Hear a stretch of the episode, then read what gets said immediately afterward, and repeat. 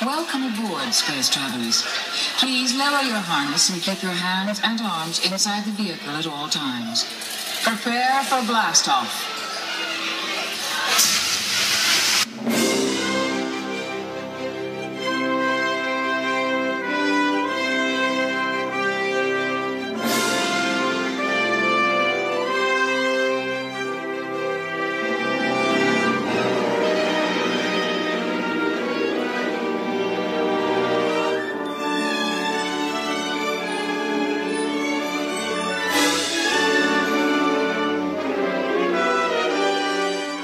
Hello and welcome to a timely edition of Discover DLP with myself, Nick. And myself, Paul. So I just think we, well, you suggested it, but we are kind of getting ahead of ourselves. we don't normally record this until the middle of the month. No. And this is going out in October. Yep. So that's, yeah, we're, we're getting ahead of ourselves. So that's good. We are. Yeah, Yeah. We, we definitely are. Well, we didn't record the other show like we normally do.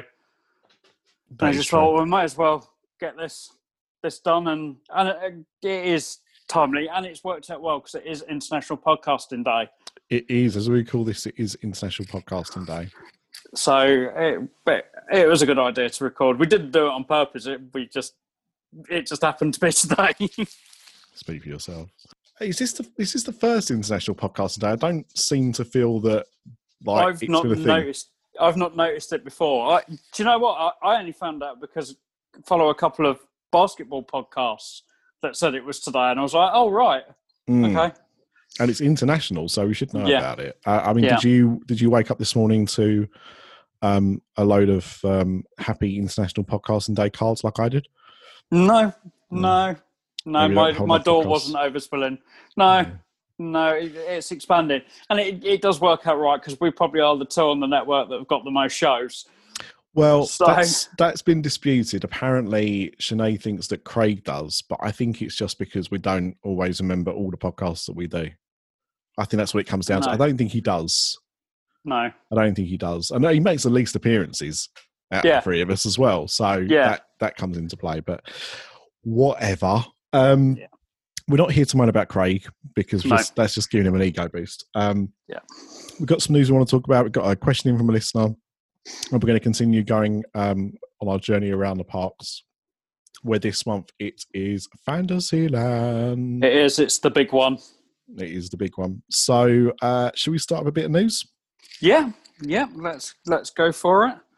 Okay, Yeah. so um, just kind of quick news, I suppose, is that um, the Hotel Cheyenne is now closed. It is. It's now closed for six months.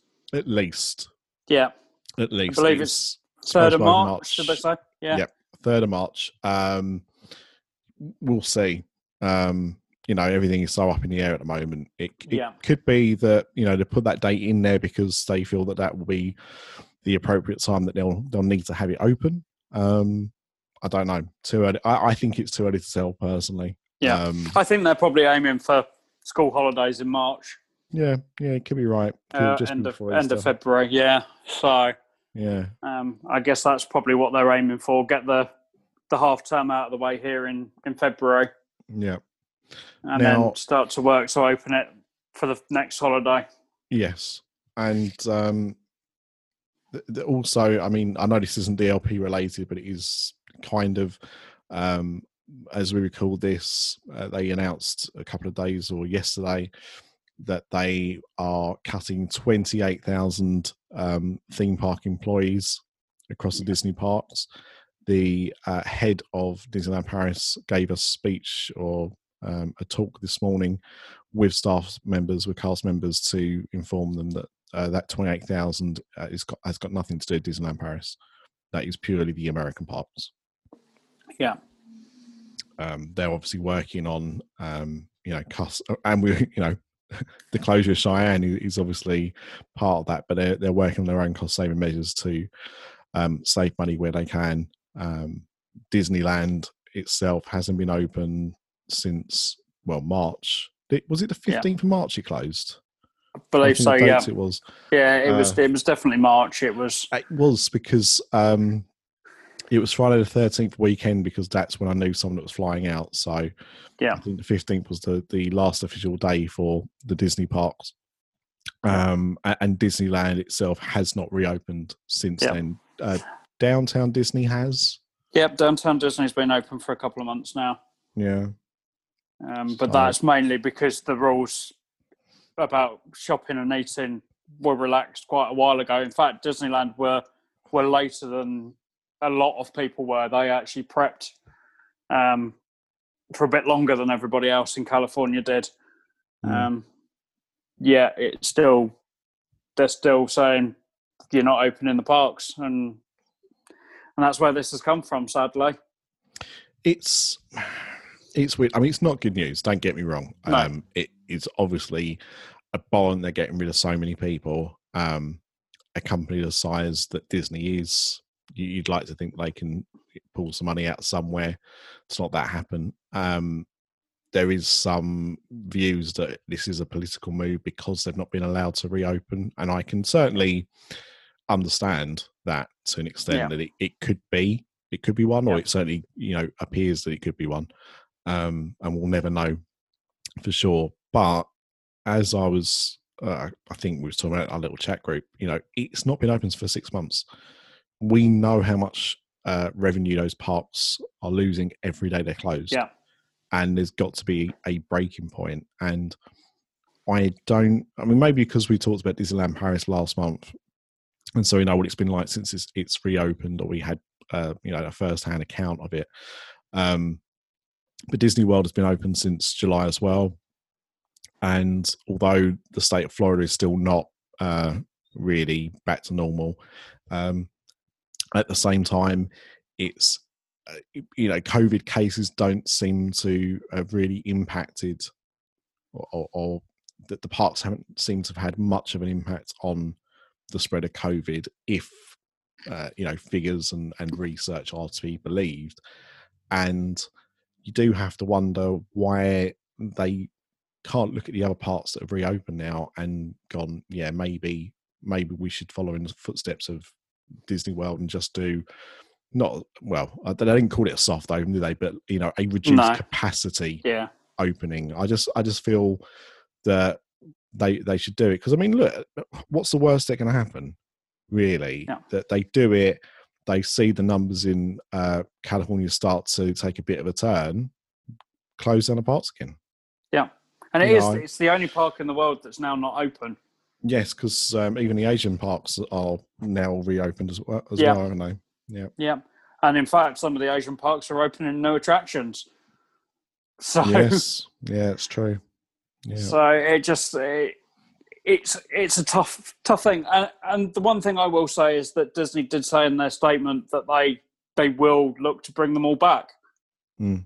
once they're reopening. This isn't a final goodbye. It's, it's literally just saying, look, we we can't keep you. We are not open.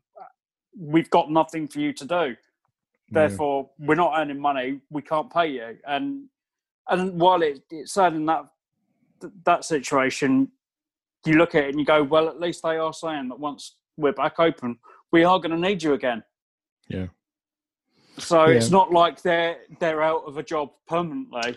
No, it's not. But at, at the same time, those people that are now out of work, I mean, look, it could be two weeks, it could be two months Mm. before they get a call to say, we're reopening, we need you back. Yeah. Now, in that time, they may have found something else. Um, Yeah. Uh, or, or they might, you know, just kind of turn around and go, well, I, I don't appreciate the way I've been treated and I don't want to come back. Yeah. Um, that can happen as well. So it's it's it's kind of risky, but and I said this this is not because I think it's necessarily the right thing to do, but there has got to come to a point where you can't you, you just can't justify doing it anymore. Yeah. Um, and especially if they're not getting any financial help. I mean, I, I don't really understand what America's been doing No, um, in regards to um, like their kind of furlough scheme. Yeah. But I the know, one thing I, I will say about Disney was they were uh, up to this point they were continuing with their health schemes and and everything. The, the cast members were still getting all their benefits.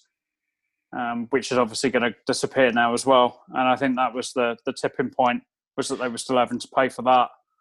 Yeah, and you know what? I I think that's the that's the bit that sucks the most, and I think that I think what they should have done was turn around and said, "Look, we can't afford to keep you on. We Yeah. will keep covering your medical." Yeah, You know, I think that's the least they could have done, especially they want people to come back as Yeah. well. Um, you know, we obviously have a very different healthcare system to the states, and you know, we're always grateful for that. And I would not want to be in in that position that that those people are that are now finding during a pandemic yeah, that they haven't got health insurance anymore yeah, you know i think that's that's quite poor and yes i can understand them doing what they're doing on on the one hand but that should have been something that they carried on yeah, i, I mean i don't know if maybe by law they can't you know if they've if they're actually letting employees go maybe they're not allowed to keep paying into It's- those but it's possible because I would imagine it'd have to have to be done as as a wage mm, type deduction. yeah, it could be right. So it's it's a difficult situation and one that we don't fully understand, no. And I, and I don't think we ever will unless we actually have to take that that hit. Yeah. If we were if we were living out there. So. Yeah. It's uh yeah it's it's disappointing but it's not going to affect uh disneyland paris at least nothing incoming. I mean Yeah. we say it now but we've got no idea what's going to happen um you know in, in a few months it depends if it then starts to go back up or not um you know I, I guess they're not that they're doing all right but because the parts are open and, and people are going at they're least they're seeing some something. Yeah, so uh, i don't think it's quite as dire but yeah that, that disneyland situation is is dire for all all parties involved it's uh, Yeah. very sad um you wanted to talk about uh the app Yes. So earlier in the week, I think it was Monday. Um, it was actually again, it was Sinead that passed it on to us.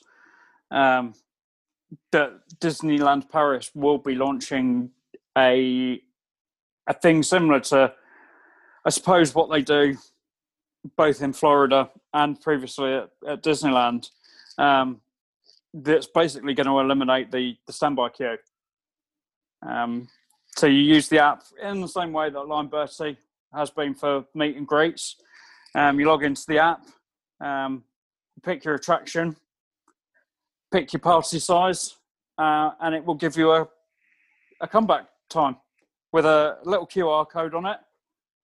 Um, and yeah, it's going to eliminate standby queues for the most part. I believe they're going to kind of have a little bit of time for a standby queue um, at certain times of the day. But outside of that, you will have to use the app to book your time on an attraction. now I, I- in theory you know it, it's a positive in some Yep. ways i would be sad if it meant the end of paper fast passes because obviously most Mm. parts don't have them now so it's a piece of history um but the main thing for me is and if i mean this is something that i've learned during this pandemic and our own issues in uh, the uk with apps is the fact that because phones constantly evolve and they get new operating systems and you know new technology gets wiped out uh, uh, wipes out old technology uh, you know there, there are going to be people that aren't going to be able to use this Yeah. because it's not i mean it, I, I don't think it's not not possible but i think most um most app developers only go back so much in time Yeah. i- in order to to get stuff that still works um and also i suppose to make it you know it there, there must be a limitation at some point that you'd have to create a, a different app to work on on older devices which is not Yeah. worth your time and money so that's good in theory and as long as you're in a party that's got a fairly recent phone then you'll be fine but if you you know if you don't have an up-to-date phone you know if your phone is like four or five years old Yeah. then you're, you're going to probably be a bit stuffed Yeah, and, um, and Orlando, I believe they still had people that you could go and speak to. I'm not sure whether Paris is going to do that. Um, right. But yeah, for people that couldn't access the app, you could still go to like one of the Fast Pass Plus kiosks, and they could book you a time.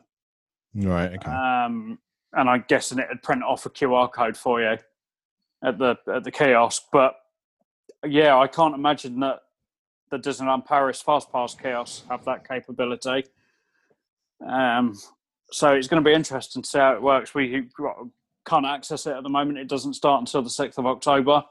Um, I've just checked the app and it hasn't been updated yet. There's nothing that I can see that leads you to it at the moment. So I would imagine there'll probably be an update over the next few days. I mean, that maybe, will- maybe what they'll do is they'll keep paper fast passes, um, but encourage people to use the app.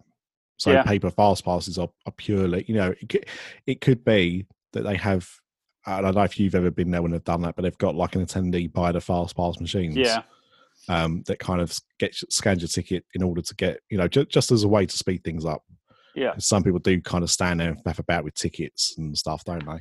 yeah. And Kind sometimes scan the wrong work. side, and Yeah. yeah. So Yeah. maybe maybe that's the way around it is that they have someone there, so they tell you to use the app. But if you can't use the app because it doesn't work, you don't have a phone, then Yeah. they can get, still get you a fast pass. yeah, and then you know, and maybe keep so much, you know, maybe keep like I don't know ten percent of the allocation for paper or Yeah. something. I don't know. yeah, yeah. That, I think that's probably going to be the the best way. I, this is just an embarrassment we're talking about, so they might not go the best route.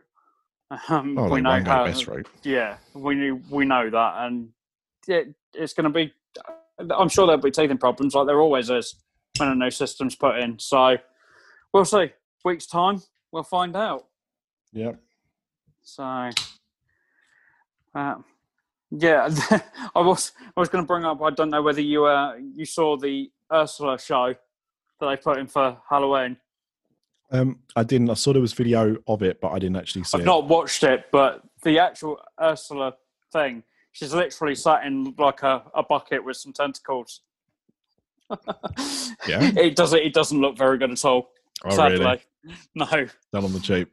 Yeah, yeah, uh, and they're using the the Flotsam and Jetsam puppets that we saw at race weekend Oh, okay. as part of it, which is quite cool. I thought that was that was quite clever, but yeah, I've I've not seen any particularly great reviews of it either at the moment.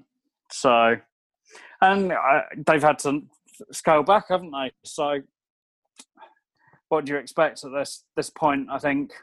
Mm.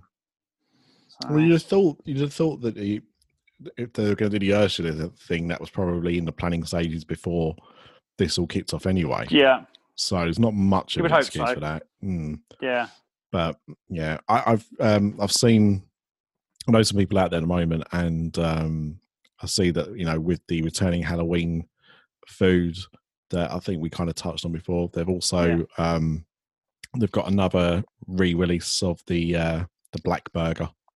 yes, yes. I saw that as well. Yeah, so yeah, it's uh, it's exciting for the um, the guy I was following that, that was out there because he's never had one before.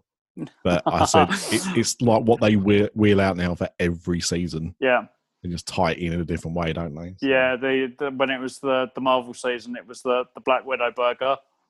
Oh, what was the Spider Man burger before that? Oh no, Yeah, that was a red bun, wasn't it? Yeah, no, Yeah. This, this year when they when it was meant to be the last Marvel season, they um they brought the food out for that, and it was yeah, it was the Black Widow burger. I mean, they I mean, they stamped the logo on the top of it. yeah, I would not be eating a a, a burger called the Black Widow. no, no, it's not particularly appealing, is it? No. Um, but yeah, I mean that's been used before uh, as well during uh, Star Wars season as the Yeah, the that uh, was the Sith Darth burger. Vader. Yeah, Yeah, Uh, they Yeah, use Kylo Ren come- as well. they possibly yeah, they possibly did when the Yeah. when the last film came out, Mm, when they did the the final season last year. yeah. I I, imagine it was. either way, it's it's uh, yeah, just something that's become part of the furniture now. Just Yeah. just expect a black burger, and also expect there to be um, no vegetarian version available. Yeah. You're stuck with your everyday crummy veggie burger with its normal bun, which is incredibly messy. Um, whilst we'll wheel out all these new products for people that aren't fussy. Yeah, but but yeah, always expect the uh, the shortbread biscuits as well. True. Yeah. We've got a, a Maleficent one this year, I believe, with the, the chocolate like the Han Solo one Yeah. when he was in Carbonite, and then they released a set of three just shortbread biscuits that were villains: Hades, Ursula, and I can't remember who the other one was. Okay. Um, but yeah, just the, the usual stuff. Some uh, some macaroons and and what you'd expect, really. yeah. I, I know with the the burger, you got the pumpkin mousse, Yes. uh, which was a big hit last year. yeah. Uh, but that's it. Uh, the, the, the point is, I mean, look, I'm not saying they should have. Um, they should have broken the mold. You know, obviously this year's a bit different and, and Yeah. everything. But yeah, it's just it's just the repeats, isn't it? No variety there. No no kind of surprise. It's you know this is three months, so Yeah. this is what you're going to get for three months. So, Yeah. And then we'll see what Christmas brings. um, a black Christmas burger, maybe Black Friday burger. Yeah. That's near Christmas. Yeah. Yep. Close enough. Um, the Kramp, Krampus burger. wrong studio. Yeah. Not not not really appealing to the demographic that one. no, Um, really not. oh, what's the um, what's the Dutch one? Oh, yeah. Is it Black uh, Black Pete? yeah. Yeah, they could There you know go. for, for the Dutch fans, Black Pete burger. Uh, Yeah. If you don't know who Black Pete is, I don't know whether to say Google it or not, but um, let's just say it'll open your mind. Yeah. Um, you, you won't believe it's still a thing, but there you go.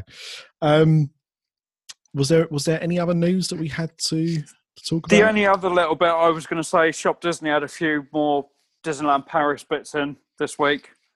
Um, not much stuff that uh, we've seen over the years at, at Disneyland Paris. They've got some of the the Americana collection, the the clothing collection, has come in on on Shop Disney. The the two hoodies, the one that's blue, white, and red, um, with Mickey's face in the middle, and then the zip up hoodie that's blue with the outline of Mickey on with the stars and stripes on it, and a T-shirt that's very similar.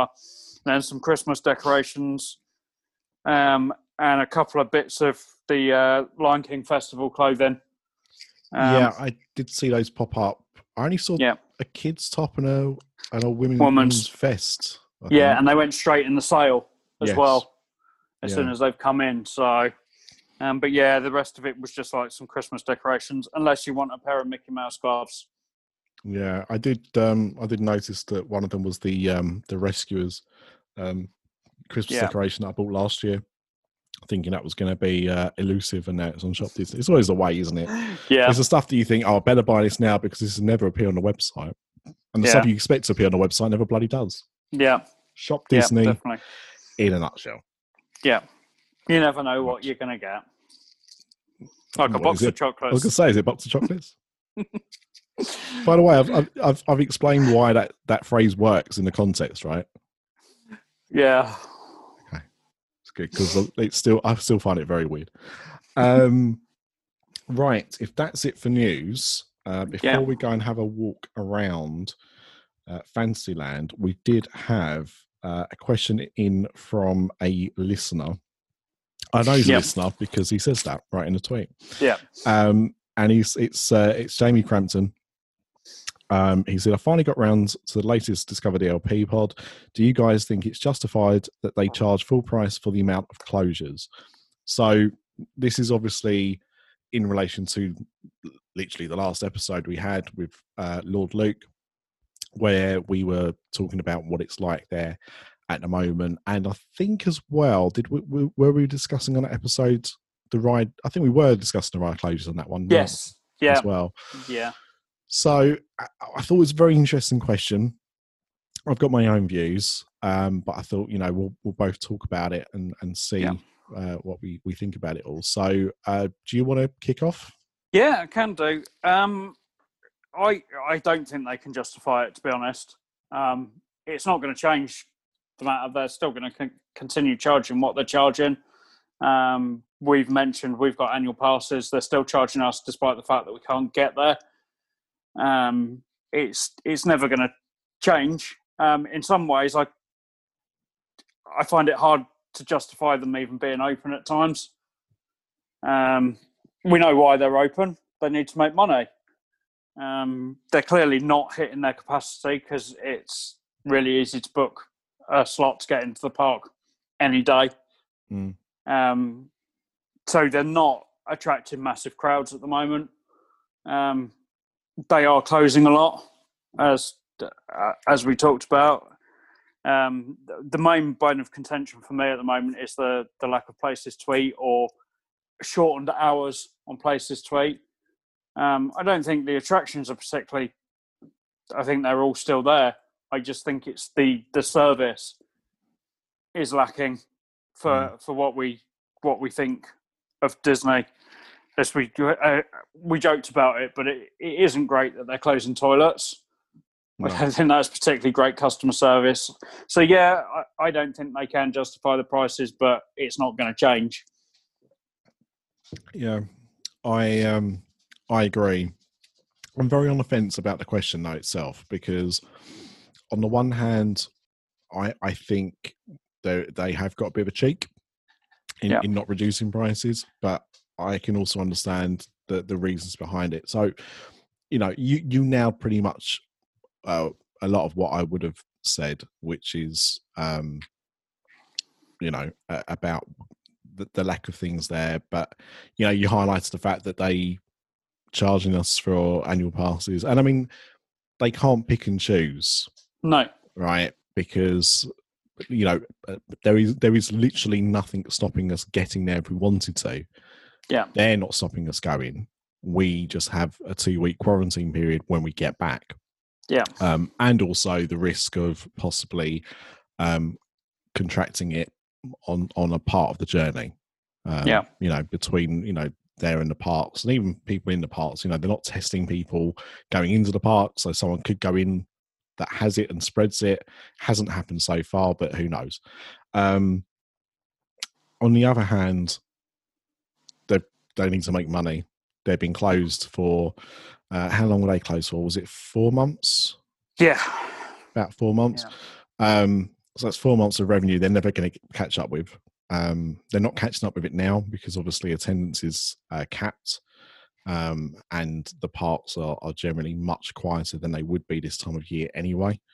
Um and, and i mean you know right now is is normally a, a fairly quiet period other than the the race events. Well Yeah. if we if we were recording this two weeks ago i would have said that. Obviously it's the start of halloween season. They should have had run disney. Those events would bring in huge numbers but once they're kind of done during the week this time of year is pretty quiet most september is pretty quiet as well.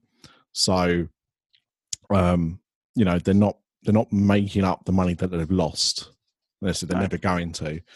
So I, I i can understand why they will try and do everything they can in order not to to do that. Um if they weren't getting the attendance that they wanted i'm sure they would start changing that policy. They might do reduce tickets.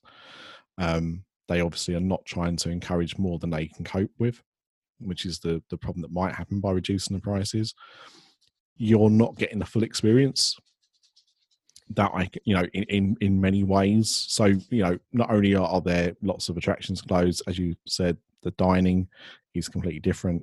Lots of places are closed to eat as well. The opening hours reduced. Uh, the meet and greets are selfie spots.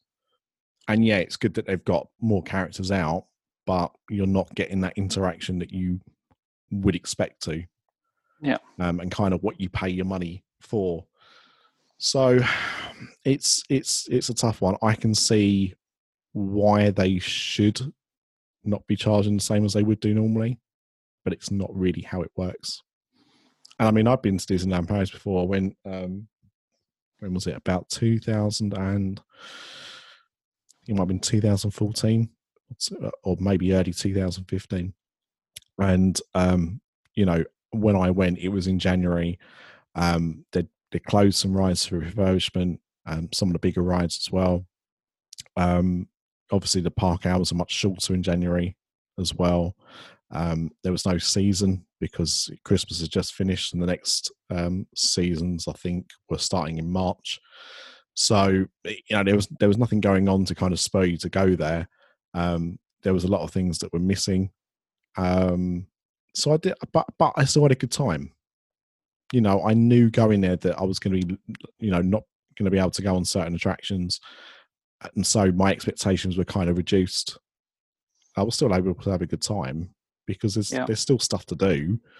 You know, there might be a favourite of yours that you can't do, but And that happens on a regular basis anyway. well, you, You, can, get there and find something's down for refurb or it's it's not working. How long did we go without Pirates and then Phantom Manor with them being closed?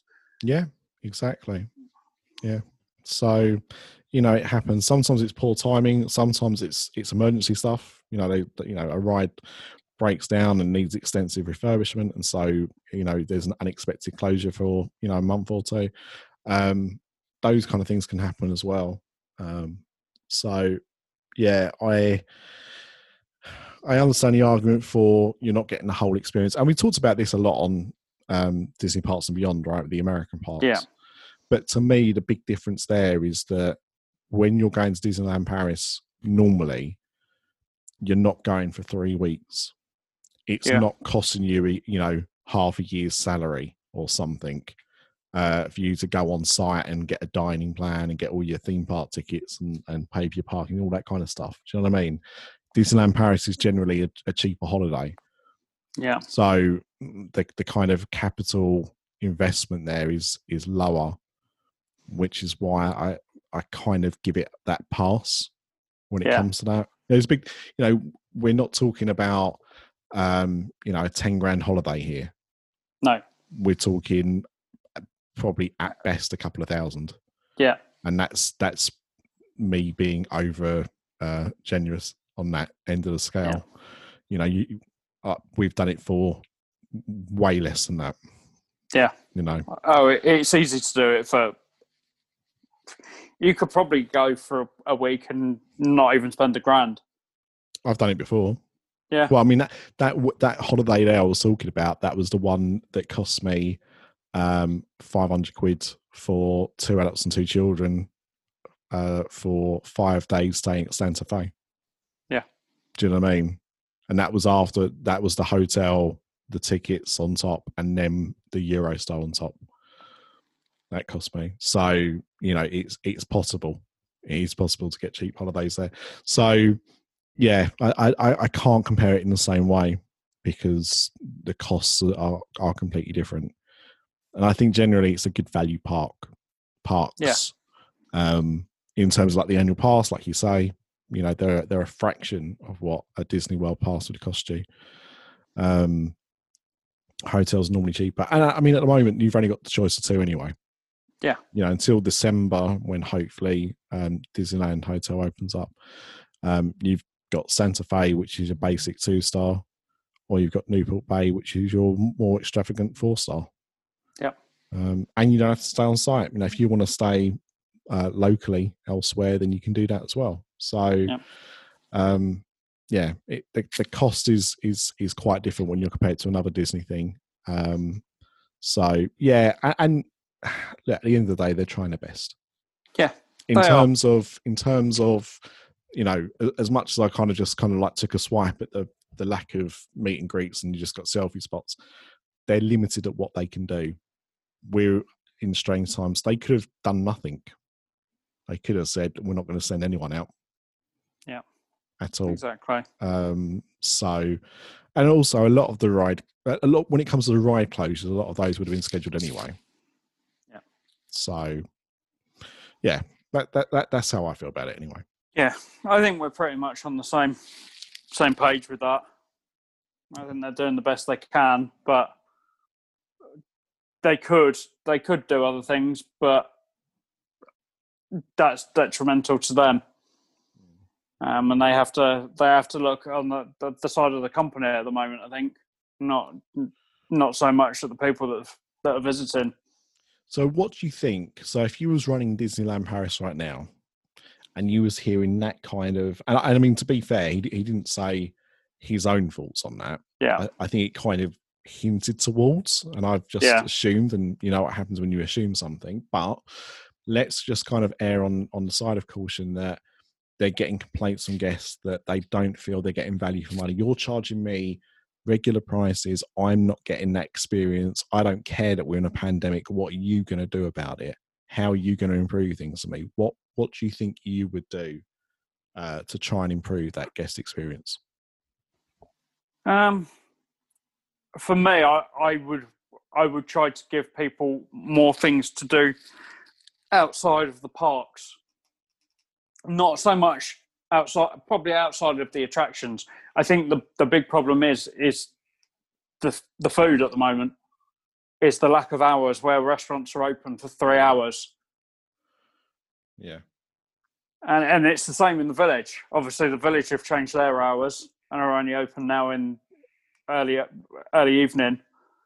Um, so it really is limiting the amount of eateries that you can you can probably get a table at. Mm. Uh, I think that's the big thing for me that I would try and improve. I would I would think back on those cutting back those hours.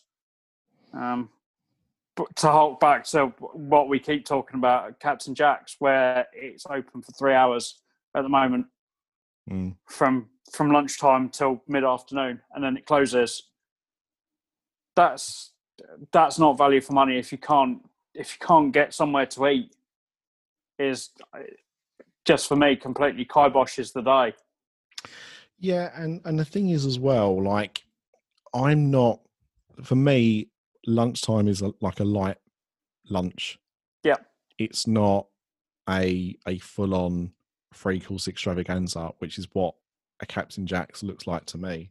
Um, I I remember we went one time and uh, it was with, with my parents, and my dad got um, he he thought Plaza Gardens was amazing, and he wanted to go before like on our last day he wanted to go and no one else wanted to go because it was like buffet and you don't want to have a buffet before you're taking like a big train journey home Yeah. and you've got to put your suitcase and everything um and yeah that that's just not my i don't want a full on meal at lunch i want No. a sandwich a burger maybe um some chips you know it doesn't matter i want my main meal to be of an evening Yeah. And you can't you don't have that option to do No. it so i think that's a really um a really valid point better than mine uh, mine was just going to be just just give everyone a gift card Yeah. 50 euros 100 euros who cares um either or maybe, Yeah. maybe 50 for the kids 100 for the adults or maybe the other way around whatever you want to do um but that way yeah you're losing money on merchandise but you know there are, there are people that go that you know don't try and buy any merchandise at all. I, mean, Yeah. I don't know i don't know how i don't know why but you know they exist. Um so yeah so they you know that's that's giving away free money but it's improving the guest experience by doing that. Just a little gesture like that. And, and the thing is it's the kind of thing that they sometimes do. Like i've seen packages advertised before where you know if you book now you get you know 10% of your hotel room and a 100 euro gift card or something. But if you did that per guest that was staying there um yeah it's it's you know a fair amount of money that you're giving away but it you know would go some way i think to kind of you know saying look we're sorry that things are the way they are but you know this is it. And you know as a token of gratitude for you still coming out with that going on here's here's some money to go and spend in the shops. Yeah. And Walt Disney World do it with every single booking half the time. So they'll That's- give you, as long as you're there for a, a week, Walt Yeah. Disney World do that all the time. That's Yeah, not something new. and let's let's be honest, we're not talking about cheap merchandise here. Like they they must make decent profit margins on nearly everything. Yeah. I mean their their t-shirts are you know not not awful quality. Well, I mean there, there have Yeah. been some. do the Star Wars one? Um, but I mean in terms of like the material and stuff, they're not the cheapest t-shirts. Yeah. But they're selling those you know somewhere between twenty and thirty euros. Yeah. on average. So Yeah. they're making good profit margins on those. Definitely. So, you know, giving away money like that, and also as well, you know, I, I've been in this position, position before where uh, not at Disney, admittedly, but you know, someone's given me a gift card. So I've got I've, at the moment I've got a twenty quid Amazon gift card. I'm not looking on Amazon for something I can spend for twenty quid. Yeah. I'm looking at something that I want that I can put that money towards. So, you know, it might be something a bit more extravagant, but my justification will be, oh, well, you know, it didn't cost me all of that because actually I had a 20 quid gift voucher. So if you're in a shop and you're looking, you know, you're looking at Disney tradition. Yeah. You're like, oh, I, I kind of want it, but uh, I don't know if I should. But, but then again, I've got this 50 quid, uh, 50 euro gift card. So actually it means that it brings it down to 30 that I'm paying for it or whatever. Do you know what I mean? Yeah. Um, or even, oh, there's a few things I wanted. So what I'm going to do? Well, I've got 50 euros to spend here. So actually, you know, what I'm spending on these these two t-shirts that I can't decide between, you know, that offsets what they're giving me away for free anyway. So you end up with more merchandise, but you're actually paying for some on top um, because you've been given the freebie anyway. So yeah, I, Yeah. I think that would be quite an easy thing to implement. Yeah, definitely. Right. Um, anything more on that, or are you good to move on? No, I think I'm good to move on. Cool. Well, in that case, I believe, as I said at the top of the show, we're going around Adventureland. Of course, I'm joking. It's uh, it's Fantasyland, but it's a joke that will never die. It won't because we'll we'll do it again. You watch without Oh, I'm even thinking sure. about it. I'm sure. So- So, um, where do you want to go first? Eateries Well, or shops? I was going to start with the the shops Mhm. inside the castle. hmm Um, so shall we do a, a clockwise motion starting with the first shop underneath the castle? Yep. Um, we'll see how far we get because this could take a while. Maybe. Uh, so the first shop you come to after you've walked over the bridge into the castle is Merlin l'Enchanteur, which Oh, uh, very good. You're much better than Ryan. I'm trying my best. Yeah. Um, discover exquisite etched crystal, delicate glass display, and dazzling medieval jewellery with artisans making glassware while you watch. Now, we talked about this on Magical Kingdom of Walt that we quite enjoy watching them make glass, but don't buy anything. Yes. Yeah. It's true. Um, true. So, yeah, that's, it is quite different though, because it is inside the castle, which is, is quite nice. Um, I'm just looking at the picture that's on the app. Um, Yeah, it's, it's you, the- you forget how nice it is inside actually because your eyes are drawn to all the cabinets, um, Yeah. and as you say, the people actually making um, the the glassware uh, in there. So I actually have probably not looked properly in this shop, and I mean no, i- in terms of how they've actually designed the shop for quite a while. Um, yeah, I, I, I think it's because everything's shiny and sparkling. yeah. and It's been a while since well. I've been in there. I tend to go to the one opposite the way, which we will get to at the end. Right. Um, but yeah, it's been a while since I've been in there, and I'm just looking at this picture, and there's a what looks like a plane hanging from the ceiling. it looks a little bit like um, something Da Vinci would have Yeah. designed. But I'm tr- I'm looking at it and I'm thinking, is that something that was installed in stone? It might well have been. I mean, It's it- been a while since I've seen it. that's what I mean. It's um, it's quite funny because actually on on This Is Your Life, uh, it's got mentioned quite frequently. Actually, Sword and Stone. Um, Yeah. And it reminds me that I need to go. On, I used to love that film. I need to go and watch it again. Yeah. Um, but yeah, re- regardless, yeah, there, there is something on the ceiling that looks like that. Um, you know, obviously it's it's themed to look like it's part of the castle. So you've got like little um, kind of like turrets and and uh, arch windows and, and stuff that you can't actually see Yeah. through. Um, yeah, There's nothing there because it's all- inside the castle, but they're Yeah. Um, and also there is um, uh, an entryway to um, the dragon yes, from the shop Yeah. as well. yeah. You go down the Well, down the steps. You can go up the steps as well to the shop. Yeah, But Yeah. yeah, there's a walkway between the two. Is what I'm saying. yeah. So I, do you know, this is what I'm going to end up doing now. Next time I go, I'm going to end up walking around all these shops and looking at the ceilings because Yeah. we've gone through this, and there is so much stuff that we've gone. I didn't know that was in there. You you know, Curious Giraffe is the, is is my favourite one of those because Yeah. I had gone in there for years and never realised there was a bloody giraffe staring down at me Yeah. there the whole time.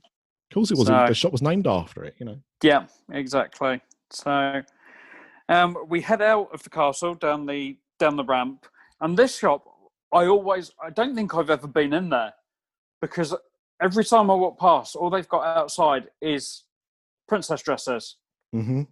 And it's kind of put me off going in there. And it's La Chaumière des Sept Nains.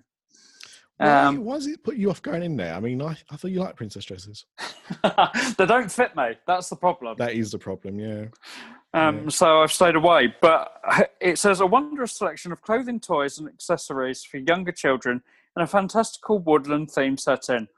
And I've looked in it, and it looks like it's Snow White and the Seven Dwarfs cottage It inside. is. It is. Yeah. And um, yeah, there's like a little bridge that you can walk over inside Yeah. the building. Like you don't realise until you go into the building that it's not. It's not just a shop. Yeah, Like it's actually themed inside, and then you go into a shop.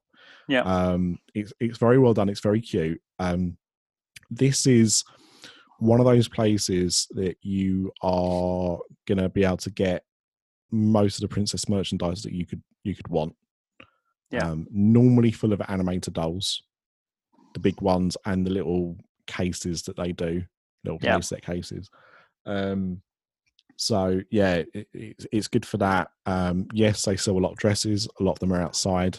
Obviously, that's weather dependent. Yeah. Um, this was, uh, was it when I was with you? No, it wasn't. I was trying to buy a Mary Poppins t-shirt for my daughter, and I saw it in outside this shop uh, on one of the clothes rails. They had it outside, and I saw it there for about two days. They had like a, a row of them, and I went to get it on the last day, and they'd all gone. And I then spent about two and a half hours looking for this. And I went, I mean, I went to the hotels. yeah, Like I went everywhere trying to find these Mary Poppins t-shirts. No one knew where they went. um, and I managed to, I managed to get one in the clothes shop in the village, yeah, but it was like a- size, uh, an age bigger than I wanted it to be. So I think I was after like a five to six. They only had a seven to eight, but I, I bought it anyway. I Yeah. was like, she'll grab into it. It's fine. And Yeah. she, she has worn it. Um, but yeah, it's uh, it's it's it's a nice shop. It, the, the theming is lovely in it. I totally get why you'd be apprehensive, but that's why I go in. I've gone in all the shops now because you never quite know what's what's inside. yeah, Um, but yeah, it's a really fun one to go in. yeah. Yeah, definitely. I'm gonna. I'm definitely gonna have to check some of these out again when I, I go back. When I get to go back. Yes. should I say. Um, so now we head past um, the Snow White and Pinocchio attractions. We head to the next shop, and that's La Bottega de Geppetto. Um, lovingly created toys for younger children inspired by the classic tale of Pinocchio and including many other favourites. Um, I mean, interestingly, they've used a picture of a Disney tradition of Yep. Geppetto and Pinocchio on the on the um, the page for it on the on the app. Um, so it doesn't really give away what it sells because I don't imagine they're probably selling traditions when there's a shop not very far away that does. Well, the other thing to note is this should, could also be uh, called the shop that's never open. I mean, it's Yeah. currently closed as we're looking at this now, but yeah, um, this shop has probably been closed more times than I've ever known a shop be closed. yeah, It's almost like um, what's the one? What's, what's the pin one? Um, Pueblo Trading Oh, Post. yeah. It's that like opens that. once a week. Uh, twice. It opens Wednesday and Saturday. um, but it's it's almost like that. It doesn't have hours like that. It doesn't have set days, but so many times I've been on trips and it's not been open. yeah, So I don't know if it is purely supposed to be seasonal or or, or even what those seasons actually are because I've been, you know, throughout every every part of the year and Yeah. it's sometimes there and sometimes not. It's it's very it's very strange. I think they do sell some um I, I can I don't want to say traditions, but some statues, some ornaments mainly because of the type, like you know, the theme of the shop. But it's Yeah. limited. I'm, I'm sure I remember seeing uh, like a few items behind the till point, but yeah, it's it's it's mainly kind of cuddly toys. A lot, obviously, because of uh, you know being themed around Pinocchio. Um, that is where you can get your Pinocchio cuddly toys. Um, that's where my son's uh, Pinocchio come from. We wanted to buy it from there, and it was open that time. Um, but yeah, so it's not exclusively Pinocchio sh- stuff. None of these shops are like that, but you're guaranteed if there's Pinocchio stuff available, it will be in that shop. Yeah, yeah, definitely. uh, As I say, as you say as well, it's very rarely open. So I'm, it's been a while since I've been in there. I know I have been in there, um, but it, it has been a while. It's not one that automatically draws me in. Um, but yeah, and so we now move on to the building next door for our first restaurant of Fantasyland um, which is Au Chalet de la Marionnette. Um, it's a regular restaurant across all parks. Um, it has changed at Disneyland now. Um, it's now the Red Rose Tavern from Beauty and the Beast, but it was originally the same restaurant. Um, there's one at Walt Disney World as well.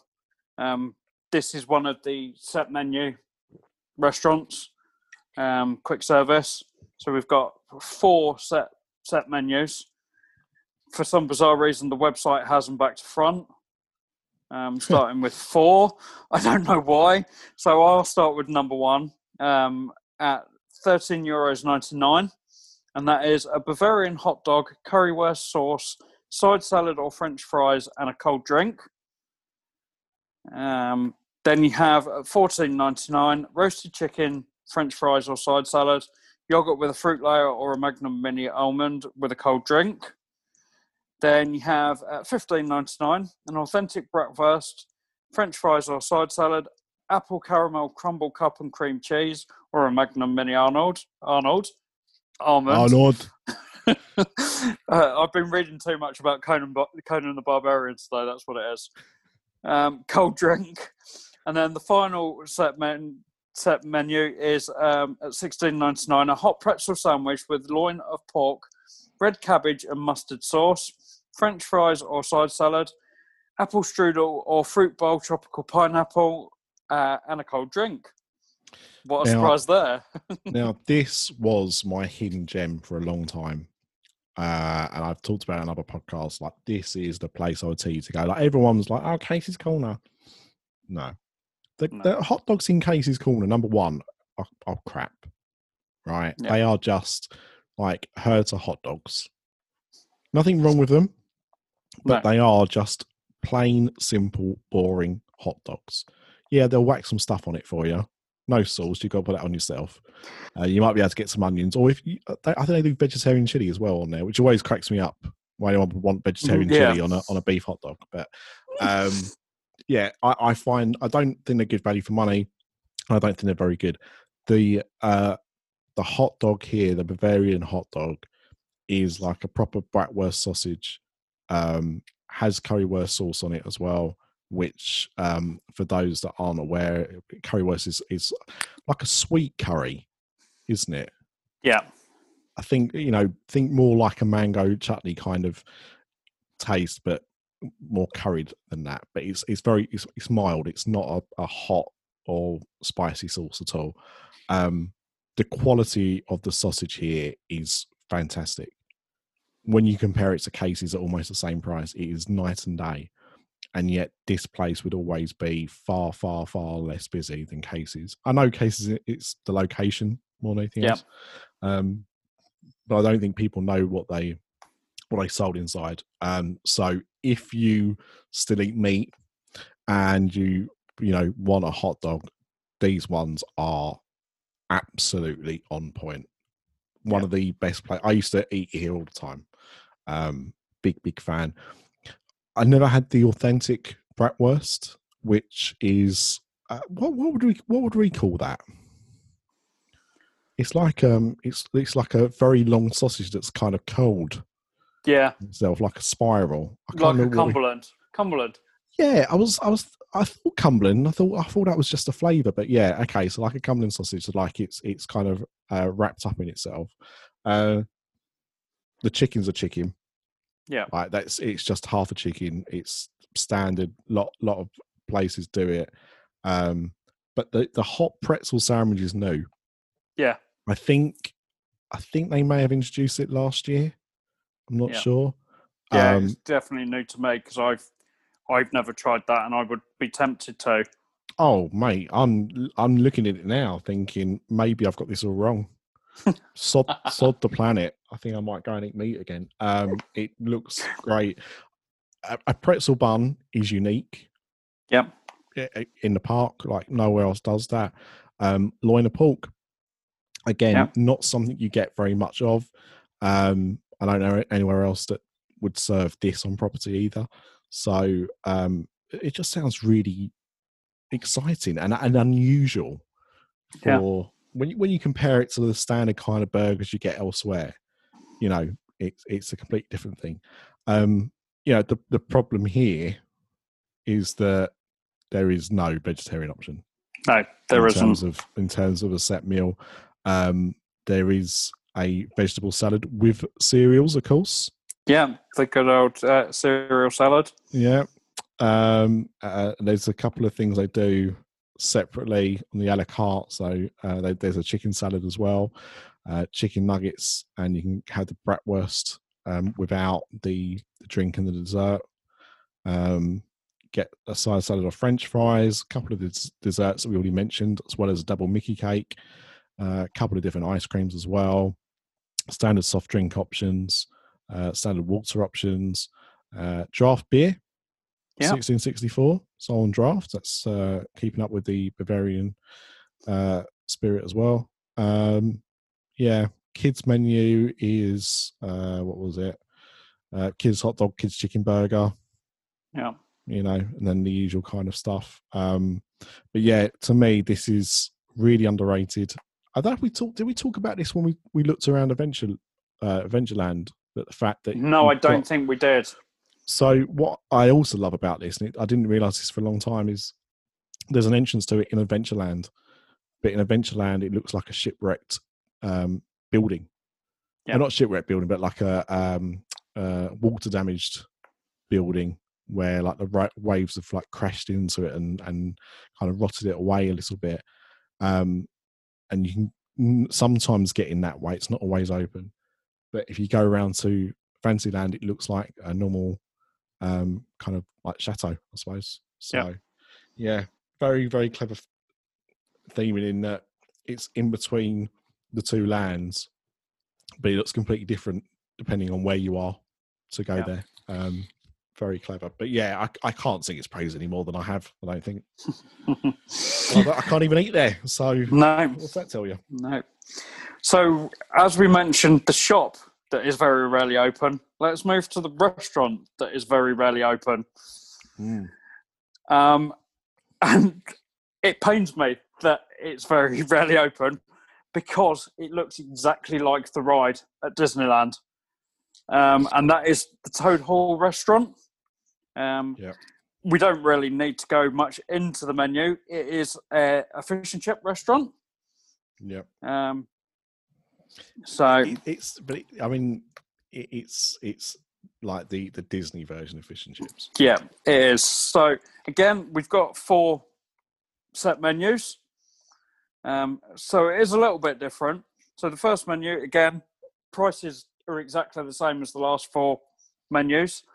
Um, so menu one, thirteen ninety nine, fish and chips, plus French fries.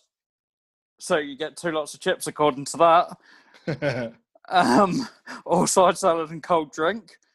Now, this is different that I didn't realise they did. Beef stew pie on the next one. yeah, and I Um, wonder if it is a proper pie or if it's the usual. Here's bit of pastry on the stew- top. Yeah, here's some stew in a bowl with a pastry top. yeah, I guess it would be.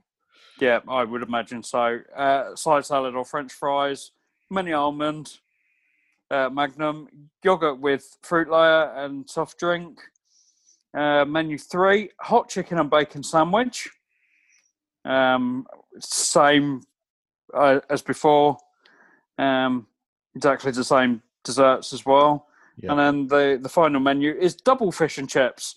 Now this time it doesn't have chips. It doesn't have fries with it. You can only get a side salad. Yeah, so I, I'm guessing it's a typo on the first one, Yeah, and it should just offer you a side salad. Um, Yeah. Not that anyone wants a side salad of fish and chips. I used to hate it. I, I, I, don't like going in fish and chip restaurants. no, I love fish and chips, and I do still eat fish and chips because I'm a pescatarian. But um, I like it. I, I actually, I do actually eat it on a plate at home. It's really weird. My, like my wife, my wife, she will eat it on paper. Yeah, I do like to have mine on a plate, but I like to have just fish and chips. I don't. I hate going into a restaurant and they put like a piece of lettuce and a tomato Yeah. and a lemon wedge. I don't need all that crap. No one's eating that no, just fish and chips. Um, and also, I need to put it on a plate because I do now, as I've got older, put gravy on my fish and chips like a right weirdo. But there you go. Um, it's it's just it's that typical Disney version of fish and chips. yeah, It's not it's not proper fish and chips. I, I, I actually think here it's not French fries. I think it is chips. If I remember Yeah. the picture right, there's no pictures on here, an- annoyingly. no, Um, but I do think the chips look like fish and chips. But um, Yeah. when I've seen pictures, it still doesn't look. It looks like the American version of fish and chips, which is not yeah, what we have. no, Plus, as well, like for me, I don't want to go and eat fish and chips in Disneyland. no. It's just not like I want to eat everything else. I understand why they've done it because it is meant to be English themed. Yeah. Um, but I think there's other things that they could do. Yeah, and Um, and I mean, going back to what you were saying about the restaurant, so I've never been in here. I've never eaten in here, but I did a lot of research for it for the book that I may or may not one day try and publish. Um, and I kind of went into details about the different. there- There's three dining off the top of my Yeah. head. I haven't got the article in front of me, but um, there, there's three dining areas. Um, one's um, a library, if I remember. One's like a conservatory. I Can't remember what the other one. The other one might be like a living room or something. Uh, but there's three different parts of the building you can eat in, um, at, and they're all he- heavily themed. Yeah. So it's it's a, a really, despite what it looks like outside, well, actually outside it looks quite nice, but like inside it, the theming really keeps up. It's Yeah. quite impressive, actually. Yeah. So we got two kids items uh, on the menu. You get the usual stuff that you normally get with the kids meals, um, but your two options for for the main is kids thin fillets of fish or a kids hot chicken sandwich. Yeah, I mean that worries me a little bit. I mean, chicken should be hot, right? You'd hope so, wouldn't you? Yeah, Otherwise, you might be a bit ill if it wasn't. Um, they do actually do a veggie burger on the menu here, Yeah. uh, as well as your normal vegetable salad and cereals. Uh, desserts are pretty much the same as we saw um, in in the last place. Um, they do draft as well. Yeah. Yeah. Uh, get some wine in here as well. Then it's the normal kind of uh, water, soft drinks, hot drinks. Uh, yeah. Yeah. So it, Yeah. you know, the main food itself doesn't inspire me at all. No. But going in there just to have a look at what it's like in there, I'd be up for. But as you say, it is one of those restaurants that is quite often closed during downtime. Yeah, and it is closed currently. Mm. Not a Yeah. surprise. No. Um, you would find next door Meet Mickey Mouse, which is currently a selfie spot rather than the, the usual. And there is a, a photography shop in there um, to get your photos with Mickey um, yeah, after it's you've not, met him. But it's, not, really. Uh, yeah, No. like you say, it's more a point where you can go and have a look at your photos Yeah. and get your uh, annual photo pass or, or buy a photo pass if you want one. Yeah. um, and stuff. So we then head into the Alice themed area. Um, Mm. And you've got March Hare refreshments. So let's have a look and see. Uh, there is no menu for this. Um, it is just a snack bar according to this, and it says, "Take your seat at the Mad Hatter's tea party on this colourful terrace," uh, and that's all it says really. And I think it is just snacks. It's ice creams, yeah, drinks. it's it's your usual uh, bottles of soft drink, water, um, crisps, cookies, that kind of thing. Yeah. Um, so moving on to the next one, and I think this is pretty similar as well. Uh, the old mill, which Yeah, did used to be part of an attraction, didn't It it, when it first opened? it was an attraction. It was a um like a a uh, observation wheel. trying Yeah. to think of what it was called. Um, it had so the uh, the compartments were like big water buckets, I suppose, and they swung ever so slightly. Um, if I remember rightly, I don't, I don't think I went on it because I didn't really see the point of going on it. No. if I'm honest. I mean, you know, now I'm older, I can kind of say, well, you, you, you probably would have got some nice views over the park. Yeah. Similar, I suppose, to um, what you get from the uh, castle in the maze. Uh, like Yeah. when you when you end in the maze at um, Alice's Curious Labyrinth, because you're that that kind of height. But I don't I don't know how long it was open for. I think it was closed by the early 2000s because I'm sure it wasn't open when I went back in 2002, but it was open in 95. Yeah. In fact, it Yeah. might not. Thinking about it, you know, like when you're trying to think back to memories, did I see it moving or did I just see it with the the compartments on it? Yeah. See, I, I'm doubting I'm sure they were on there for a while. I Yeah. think they left it for a long time, and I've got I've got it in my head that they were still on there the first time I went. It's very Ah. possible because I'm sure I'm sure they were there in 2002, Yeah. but it just wasn't an attraction anymore. Yeah, yeah, and I, I don't remember that being a shop the first oh uh, an eatery the first time I went, Mm. um, for sure. But yeah, it's again it's pretty similar to to March Hare, drinks, sweets, snacks, um, not a proper eatery. Um, so we move along again, and we've got the Princess Pavilion, so another photography store. Um, for once you've had your photos done with the princesses. I, I like the I like the Princess Pavilion. Um, I've only been there a couple of times. Well, actually, probably more than that now. Actually, I went there during Halloween a couple of times, um, but because I was with my daughter, I think we went back. Yeah. After that as well, um, and it's it's quite nice in there. Like it is very slow moving. It is very slow moving, but it's it's it looks quite nice in there. They've made good use of the space. So, Yeah. So we now head down the the side um, that's uh, adjoined to uh, uh, Discoveryland. Um, that kind of entrance way through there, and we come to two little eateries. Um, first one um, is Pizzeria Bella Notte. yeah. Share a magical moment over some Italian specialities in this pizzeria inspired by the Disney classic Lady and the Tramp. Now, this is a place that I tend to, I've not eaten in either of these, but I tend to sit along those benches right. along the side. So it, it's somewhere that I've kind of sat and looked at, but never eaten in. Um, so this is looking at the menu. This is slightly different to to a few places. hmm Um, so again, menu prices are exactly the same. Uh, so menu one: Neapolitan sauce rigatoni pasta or cheese sauce rigatoni pasta, um, side salad or garlic butter bread, and a drink. Um, menu two: bolognese lasagna um, with the side salad or garlic butter bread, and the same desserts: the yogurt with a fruit layer or Magnum Mini Arnold. I'm going to keep calling it that now. Um, cold drink. Then menu three, royal pizza or three cheese pizza. Um, again, same same sides and same desserts and drink.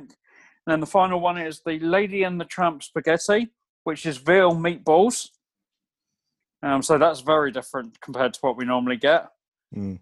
Um, same sides. The dessert is tiramisu or fruit bowl tropical pineapple, and a drink.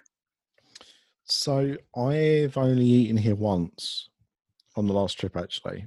Um and we got um a menu three uh just to share. Like we just wanted a, a bit of a light lunch. So um I think you got maybe two pieces of garlic bread. I can't remember now. But you know, it, it was fine. Like you know, as, as a as a kind of snack, you can have a snack between three people. Yeah. Um, it was fine. Um, the pizza was pizza. There was n- nothing remarkable about it, but it, but it also wasn't awful. Yeah. Um, but uh, what did it what did it say about it? What's what's the description say? Uh, Share Magic My Italian specializes in pizza inspired by the Disney classic. I, I don't think it's very well themed at all. I can see No, there's a little picture here that's got a painting of a scene from Lane the Tramp on it, but Yeah. it just felt like a very generic kind of restaurant, like um the uh Chateau uh whatever it's Marionette. called. Yeah. Yeah. Um, you know, inside there it's not it's not well decorated. It looks like what it's supposed to look like. yeah. It looks like a chateau, really. You know, Yeah. wooden beams everywhere and wooden floor and you know, all dark and, and stuff. This is what it looked like to me. You know, it didn't seem to when when you're talking up, you know, it's inspired by it, it just looked like a normal restaurant. Didn't look Yeah. anything Despite the, anything the at fact that it gets bad reviews, at least Tony's Town Square looks like the restaurant from Lady and the Tramp. Yeah. Yeah. It's, Or is it's just a this- bit of shame. It just it, it's another one of those things that feels like it's an an empty offshoot of the land because it's Yeah. got nothing facing it. It's kind of like, oh, we've got these two buildings here. What do we do with them? Um, and that's but as we said, the the menu is a little bit different compared to everywhere else. We've got the child menu. They have the option of the Mickey pizza, which is tomato sauce and cheese, or the two different pastas, the Neapolitan or the cheese pasta. Um, and then the rest of it is the same as you would get anywhere else. You know what? That's actually what we did. We got my daughter the pasta, and we had the pizza to share between the two of us. But Yeah. I think I think my daughter had some of that as well. Um, yeah, yeah, it's it's fine, and, and yeah, at least it's not burgers and chips. Yeah, You know, it's something different. So Yeah. you know, I can't I can't dispute um, that. Um, yeah, uh, vegetarian options, salad and cereals, or Yeah. obviously the cheese and tomato pizza, um, which is why we got that. Um, yeah, it's it's fine. Um, Yeah. I don't think it's it, it, it normally gets quite busy. Yeah, Uh, I find when it is open, um, I suppose because it's one of the few places to get pizza. But yeah, it's it's it's fine. Yeah. That- that's it. It's fine. yeah. So then we had next door. Um, the Fantasia Gelati. Uh, I think you can probably guess what that is. It's ice cream. Um, cool you off didn't let me with some- guess. cool off with some truly magical ice cream flavors, courtesy of Carte d'Or. Um, Never was open. it was it always Carte d'Or? Because I've got Um, it in my head that it was Ben and Jerry's. Right. So I I guess it's not. It'd be interesting to see actually. Let me see if I can find Gibson Girls because um yeah, Gibson Girls was was Ben and Jerry's from for as long as I can remember. It wasn't when it first opened it wasn't Ben and Jerry's, Yeah, but certainly by the early 2000s it was Ben and Jerry's. Now Yeah. it says here it's still Ben and Jerry's. So that's that's interesting because you would have thought that they wouldn't have two yeah. competing ice cream companies. Although, I wonder if they're owned by the same people now. Possibly. I In wonder whether Ben and Jerry's own both of them. Yeah, I'm trying to think. Who I'm sure they got bought out a while ago. But if it's Yeah. if it's the same parent company, then that would make sense. But otherwise, Yeah. you're like, hmm, it's a bit Yeah. odd. But yeah, I'm sure. I'm sure that one in particular used to be um, Nestle ice cream Yeah. at one time. I remember So- it always being uh, carte noir, carte d'or. Yeah. So we've got. So I'm guessing this is the the regular pots that you can buy, the small ones with a lid on, uh, three eighty nine, um, and they come in literally two flavors: vanilla, chocolate, or vanilla chocolate together. At three euros eighty nine, and then you've got one scoop in a pot or an ice cream cone at 359, two scoops, 389, three scoops at 419, and this might take a while because there is a massive list of flavors for this. So you've got vanilla, triple chocolate, strawberry cheesecake, pistachio, caramel, coffee, strawberry, marshmallow, vanilla cocoa choco cookies, uh, not cocoa, um, lemon sorbet, raspberry sorbet, mango sorbet, and then for extra toppings for a euro, you can have whipped cream, caramelized hazelnut chips, coloured balls. I don't know whether you'd want coloured balls. No, it Um, sounds a bit like sweaty balls to me. yeah. Broken Daim chocolate, broken Oreo cookies, broken meringue, or mini Smarties. uh, I mean, yeah, quite a lot of of of options there. Um, yeah. weird. I'm guessing, yeah, those ice cream pots must just be like little tubs of um, Yeah. of pre-done ice cream, while these are scoops, aren't they? Um, yeah, I can't. Again, it's it's somewhere that's not normally open. Yeah. Um, so I've I've never got ice cream from there. Um, have I told you about my experience with pistachio ice cream? no.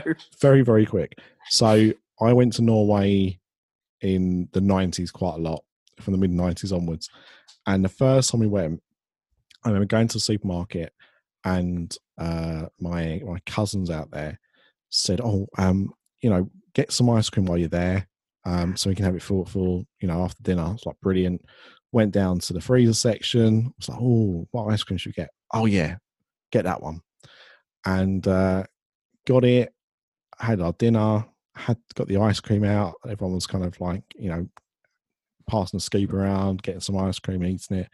I was like, hmm, this this mint chocolate chip tastes really weird. And it's because it was pistachio. Because it looks exactly the same. It's got little black dots in it. Yeah. And it's the same colour. And it totally bamboozled me because I'd never heard of pistachio ice cream before. and it's not it's not not nice, but when you're expecting one thing, Yeah. something else, it's a little bit. Mm.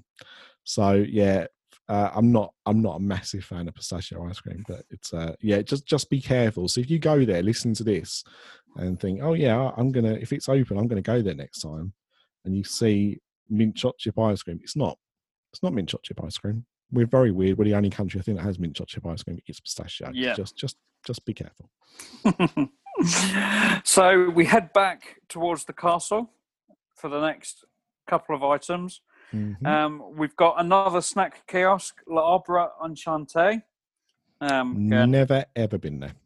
no, I haven't either. Um, again, I think it's just going to be snacks, crisps, uh, sweets, and stuff like that.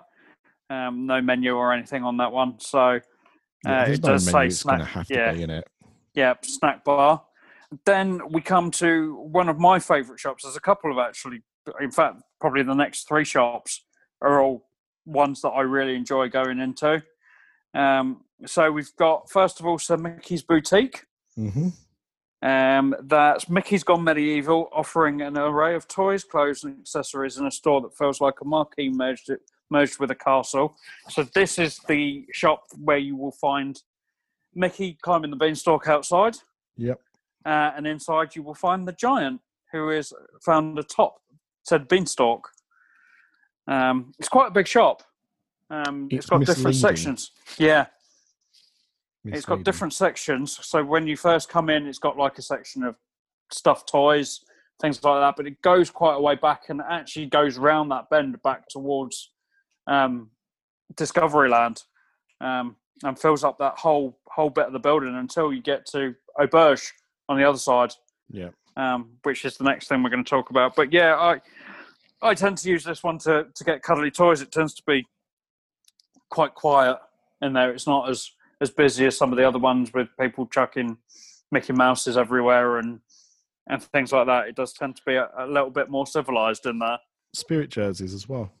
Yes, that that was the one place I found them outside Yes. on that corner um, when they first released the the black ones, the uh, the original Disneyland Paris ones. Uh, that was the place that I found them. Um, so yeah, I I like this one. I think it's really well themed. It is one that I've actually looked up at and seen the stuff that they've got hidden around the around the roof. Um, and I really like it, and that's why I think I need to look at these other ones and, and find similar things. No, I'm, I'm with you. Uh, Like, big fan of that shot. Yeah. Um, so the aforementioned Auberge de Celeron, um, or Cendrillon, I can never say that one right. Um, I've never eaten here, but I know you have. Yeah, I've only been for breakfast.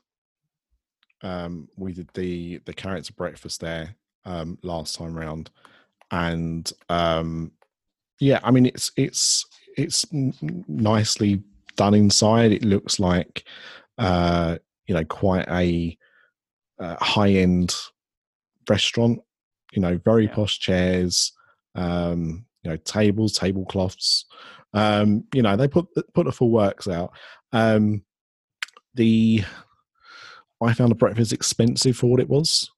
Yeah. And there was no it was a set menu, there was no choices, so there was no um you know, you got sausages and you got um oh, what else did you I think you got uh some toast maybe or hash brown.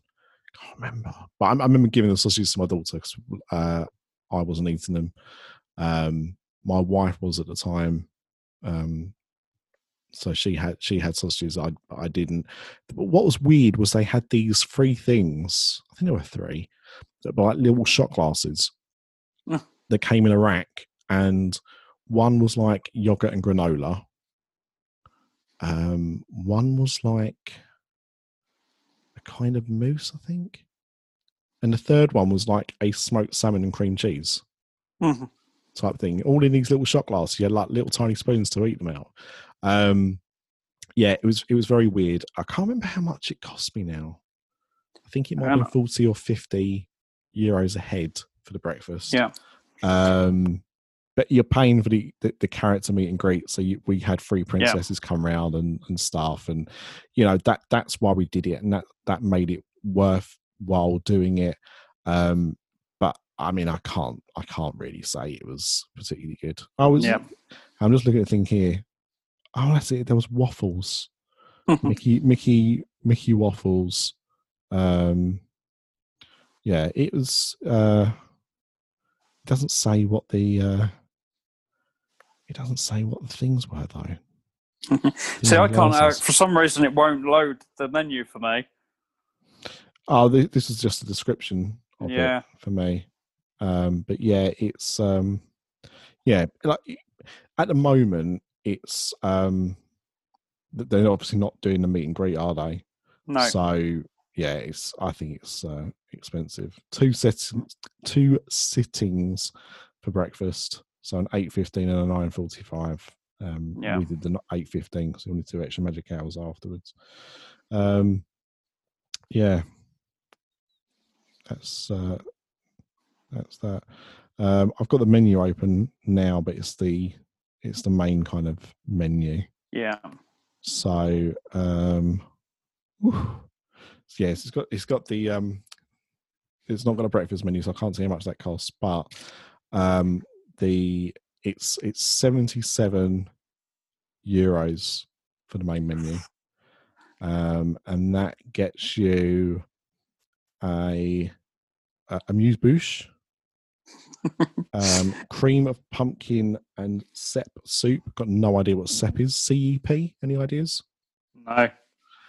Or wild prawns with saffron butter, herb salad, and crunchy vegetables. Or a duck trio. God, can you imagine a duck trio? Like trios are quite nice, but a duck trio. It's it's Huey, Dewey, and Louie. Oh dear.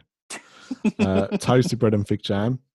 Um, mains are veal loin stuffed with pesto.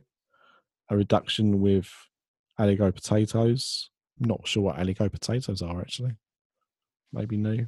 Um, or fillet of turbot and champagne sauce, asparagus risotto, or chicken frites with morel mushrooms. There's a quandary uh, or fresh pasta with wild mushrooms, cream sauce, and vegetable brunoise, or the chef special, doesn't sell that is because it's a special. Um, Cinderella's dessert or a selection of cheeses or fresh fruit salad. That's your seventy-seven pound menu. Kids is forty-five. Uh, again, it's amuse bouche, fairy nibbles, small cream of pumpkin soup, chicken breast with vegetables, creamy tomato sauce and pasta, fresh fruit salad and water, or oh, or you can change some of that. It looks like there's a slight bit of a la carte menu. So starters there, amuse bouche, fairy nibbles, ah, smoked salmon, cream cheese, and Mickey toast. No, it's still not, still not the same thing. Um, main course: chicken breast with vegetables, creamy tomato sauce, or cod fillet with vegetables, lemon cream sauce, with a choice of side dishes: pasta, roast potatoes, or rice. And dessert is Cinderella's surprise. Um, yeah, so 45 for the kids, 77 for um, the adults. It's it's not where you take your kids if they're a bit fussy, No, is it? definitely not. Again, I know you're paying for the experience of, of like the meet and greet, but if the food's not going to be eaten, it's just feels like a bit of a waste. And I I, I know why they, they they do it, right? This is supposed to be a, a bit of a posher restaurant, but Yeah, it's a little out there. Yeah. I think for for a lot of people. I mean, I know a lot of people that would never go here because they don't like the look of what's on the menu. yeah. Um, which I, I, I understand. Yeah, I, I have to be honest. I've been a, little put off by the, the menu at times. My my palate has changed though over recent years, so it might be time to to have a look again. Um, probably not on the, the next trip because it might be a boys' trip. We shall see Yeah, if we're allowed to go, if I we're mean, allowed if- to go. Uncle Boris lets us go. Yeah, um, I don't think it's the sort of place that that we'll be going. Um, It's a bit But- cozy for us, mate. Yeah, it really is, and no princesses either, so it's just not No. worth it. That's what I mean. At the moment, um, I unless you really love your food, I, I wouldn't. I wouldn't waste my time going here. No. if I'm honest. No. No. So we come back out into the main area behind the castle. Uh, another one of my favourite shops, just because again it, it's quieter than a lot of places, and there's a good selection of of what they sell. Um, and that's La Confiserie des Trois Fées. Uh, have your wishes come true in this enchanted grotto, sprinkled with a wonderful array of sweets and treats. So this is the sort of place where you can pick up your, your biscuits and your your chocolate to take home for people and Uh, look, and stuff like that. you're only going here for one reason, and that's the, the massive candy floss you can get from outside. Yeah, yeah, that's true as well. Um, so yeah, if you've got a sweet tooth, this is definitely the place you want to be heading to. And it's a Um, huge candy floss as well. Yeah, Really is. I'm not a massive fan of candy floss. I always feel like I'm eating the insulation from uh, my loft. yeah, Do you know what I mean? It's it's very weird. Um, I mean, it doesn't taste horrible, but it's just the, the, the texture makes me kind of. Um, so what will normally happen is uh, my wife will buy one.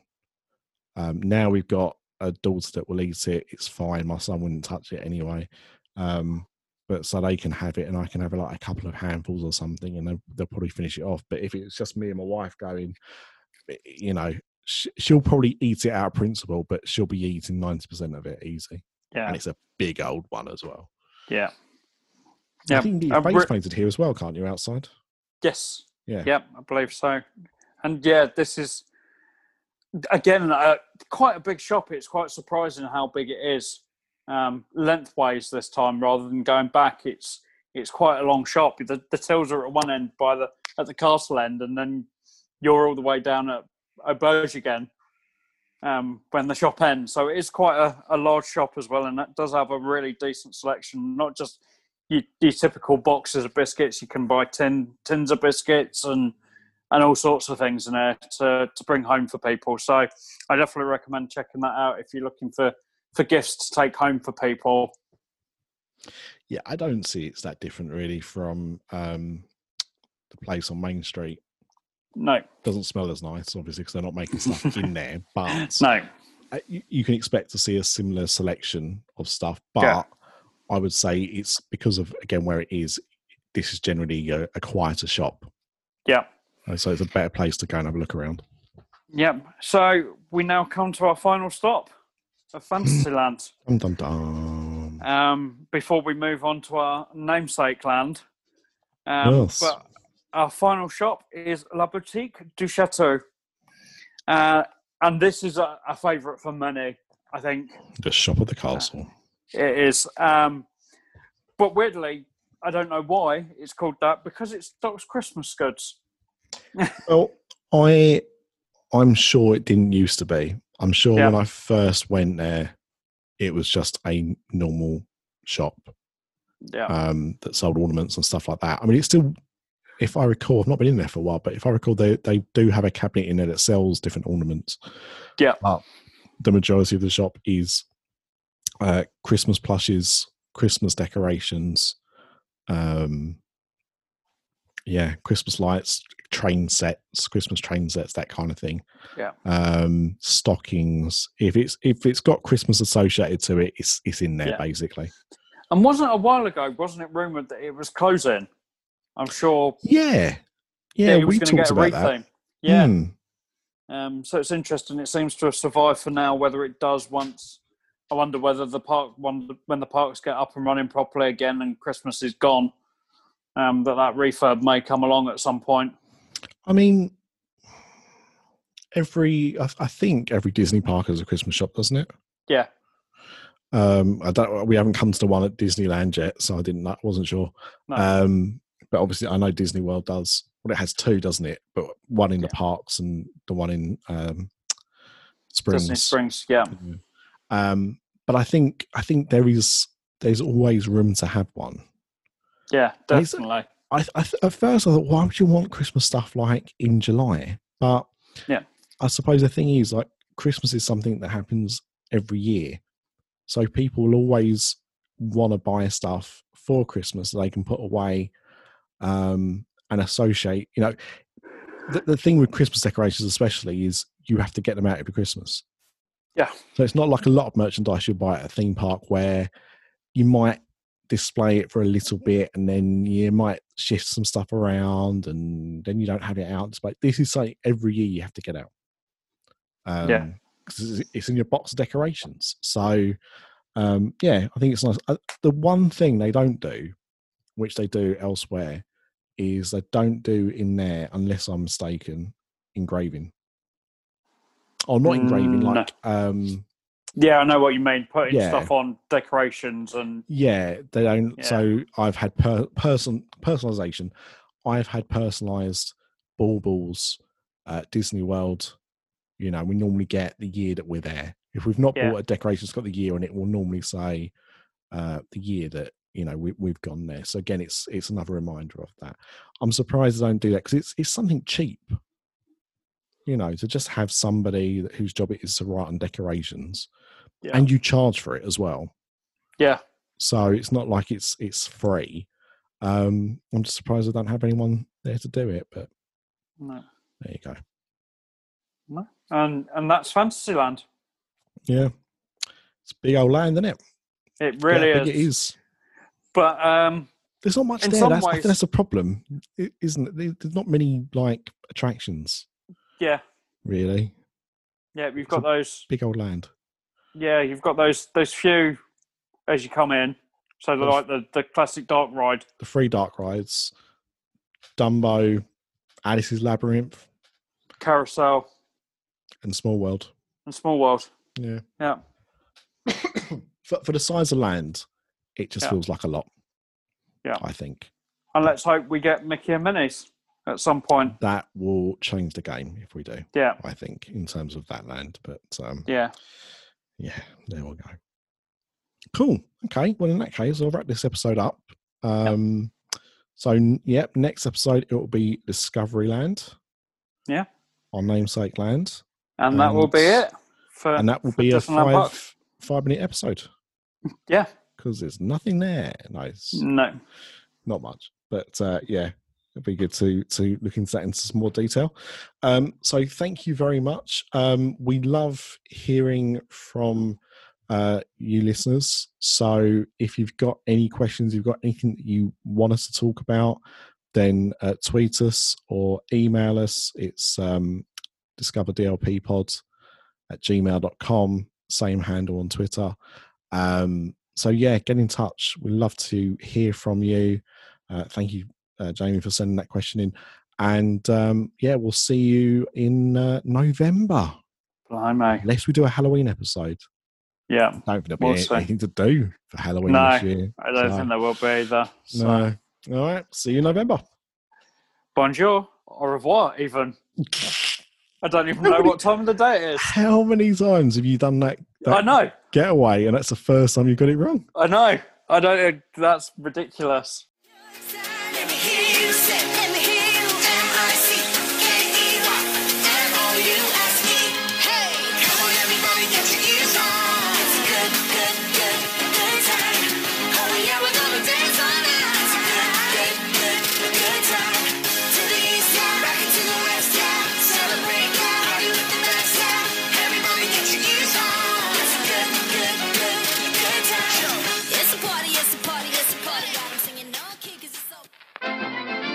This podcast is part of the After Dark Podcast Network.